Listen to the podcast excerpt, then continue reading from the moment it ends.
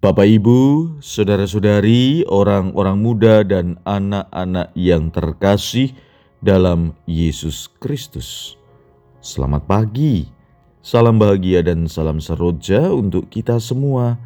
Berkah dalam Bersama dengan saya, Romo Antonius Karbito Pambuaji menyampaikan salam dan berkat Allah yang Maha Kuasa dalam nama Bapa dan Putra dan Roh Kudus. Amin. Hari ini Kamis 10 Juni dalam hari biasa pekan ke-10. Bacaan pertama dalam liturgi hari ini diambil dari surat kedua Rasul Paulus kepada jemaat di Korintus.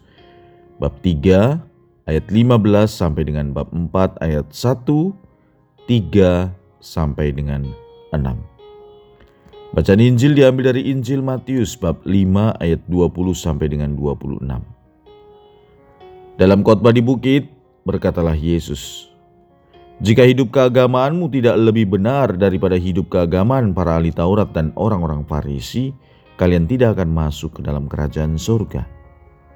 Kalian telah mendengar apa yang disabdakan kepada nenek moyang kita, jangan membunuh."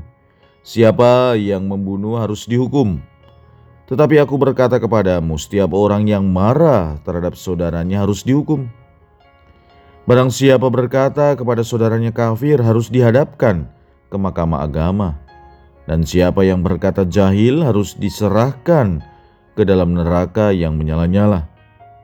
Sebab itu, jika engkau mempersembahkan persembahanmu di atas mesbah, dan engkau teringat akan sesuatu yang ada dalam hati saudaramu terhadap engkau, tinggalkanlah persembahanmu di depan mesbah itu dan pergilah berdamai dahulu dengan saudaramu, lalu kembali untuk mempersembahkan persembahanmu itu. Segeralah berdamai dengan lawanmu selama engkau bersama-sama dengan dia di tengah jalan, supaya lawanmu jangan menyerahkan engkau kepada hakim, dan hakim itu menyerahkan engkau kepada pembantunya, dan engkau dilemparkan ke dalam penjara. Aku berkata kepadamu sesungguhnya, engkau tidak akan keluar dari sana sebelum engkau membayar utangmu sampai lunas. Demikianlah sabda Tuhan. Terpujilah Kristus. Saudara-saudari, apa maksud Yesus memberikan penilaian terhadap kehidupan keagamaan para ahli Taurat dan orang Farisi? Bagi Yesus, kehidupan agama mereka tidak sejati. Mereka bukan pelaku firman Tuhan. Bagaimana mungkin orang-orang yang kesehariannya bergaul dengan firman Tuhan ternyata di mata Yesus bukanlah pewaris kerajaan sorga? Ketaatan orang Farisi hanya bersifat lahiriah. Apa yang mereka lakukan tidak didasarkan atas kasih kepada Allah dan sesama.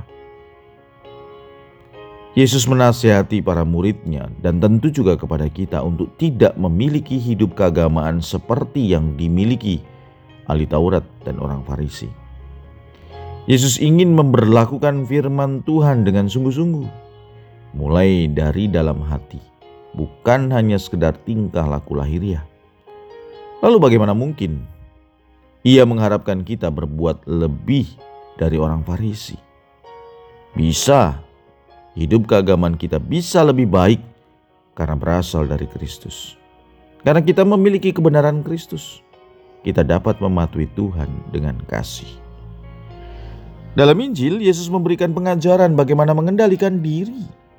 Yesus menegaskan bahwa bukan hanya tindakan membunuh yang disebut sebagai dosa. Marah terhadap sesama, mengata-ngatai sesama manusia sebagai kafir atau jahil sudah dikategorikan pembunuhan. Istilah sekarang pembunuhan karakter. Sikap demikian adalah sikap yang merendahkan sesama manusia yang adalah gambaran Allah.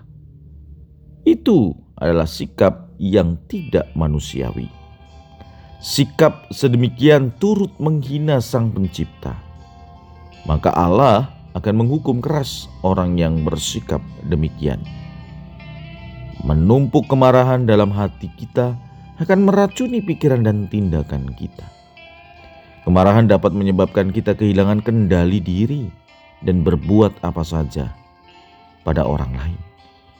Kita perlu belajar mengendalikan diri agar dapat meredam kemarahan dan tetap tenang. Marilah kita berdoa. Tuhan Yesus, semoga kami dapat mengendalikan diri dan tetap tenang menjalani kehidupan ini di tengah tantangan dunia. Berkat Allah yang Maha Kuasa dalam nama Bapa dan Putra dan Roh Kudus. Amin.